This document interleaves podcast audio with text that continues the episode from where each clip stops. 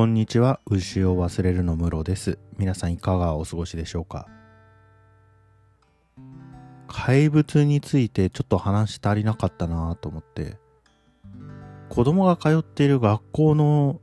校長先生を田中裕子さんが演じてるんですけど、この校長先生の存在感がめちゃくちゃ良かったなと思いました。校長先生は第1幕でも第2幕でもずっとその官僚主義的な学校制度の象徴みたいな感じで出てきて、ネタバレするんで、あれだったら聞かないでください。すいません。途中まで喋ってからで。で、長山瑛太さん演じる担任の先生が謝罪に追い込まれる、その、なんていうかな、大問題として、保護者を集めた会見で謝らされるっていうシーンで、先生が謝りたくないと、なぜならやっていないからっていう話をするんだけれども、それに対して先生が、その校長先生が、田中裕子さん演じる校長先生が、学校を守ったと思ってみたいな話をするんですよね。お国のために喜んで死んでくださいみたいなことを言うんですけど、でもこれがすごいって感じだったですね。で、この校長先生は校長先生で、校長先生の夫が孫を引き殺してしまって、それで刑務所にっていう設定なんですね。で、町の噂では校長先生の方が引き殺したんじゃないかってとみんな思ってる。で、真相がよくわからない。校長先生が第3幕、主人公の子供視点で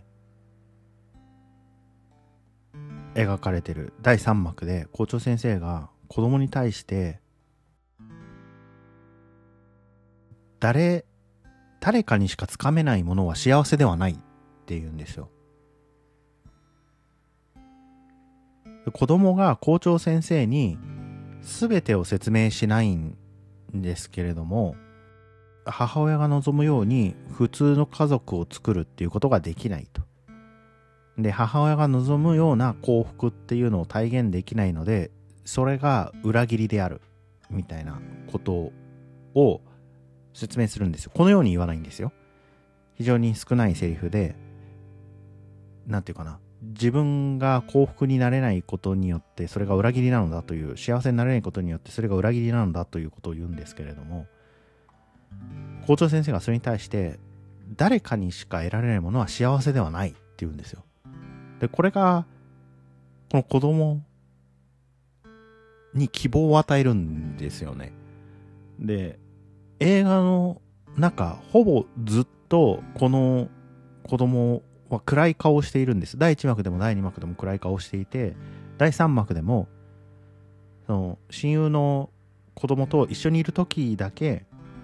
リラックスしていて、で、あとは学校にいる時も母親と一緒にいる時もリラックスしてないんです。で、この子が希望を持つんですよね。で、非常に官僚主義的で冷たく、おそらく嘘の多い人間であったこの校長先生が、この子供に向き合って希望を与えるんですよ。この構成みたいなのが非常に胸を打つものがありましたね。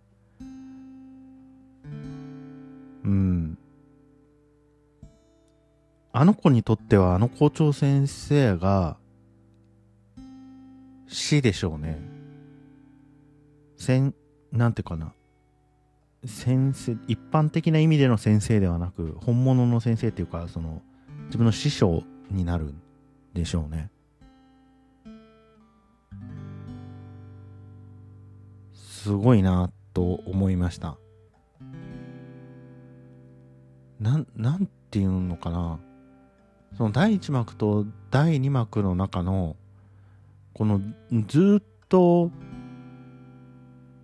事実確認をしないっっていう、事実確認をしない、誰かと向き合ったりしないっていうのは非常に難しくて、第一幕の視点である母親も自分の息子と向き合おうとすごく頑張ってるんですよね。でも子供の方は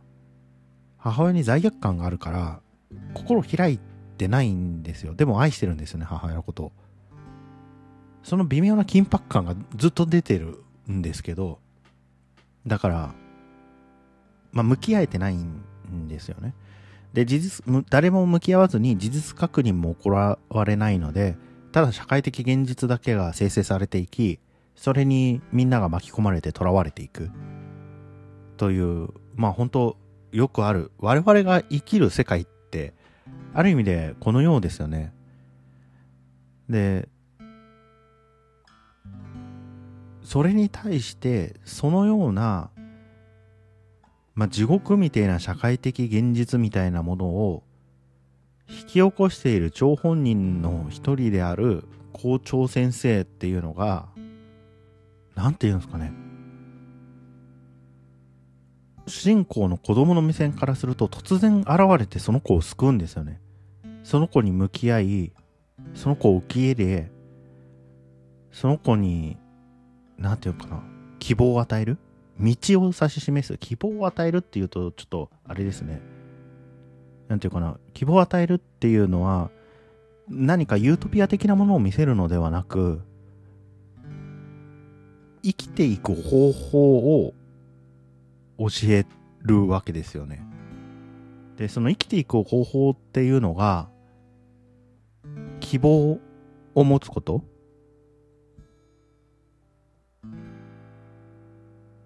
誰にでも手に入るものしか幸せとは呼ばないんだということ、それがこの教えがあることによって、多分この子供は生きていけるわけです。それまで生きていけないかもしれなかったんですよね。生きていけないかもしれないほど追い詰められていたので、母親にも話せないし、先生のことも嘘をついていたわけです。そういうことってあるよなと思って、そういうことっていうのは、この見方によれば諸悪の根源と見ることもできると思うんです。校長先生が初期医の対応をしくじってなければ、これほど社会的現実としての大問題になってたかといったら、結構微妙なところだなと思うんですけれども、他方をそのような人間であっても、人に道を指し示すことができるみたいなのが、すげえ、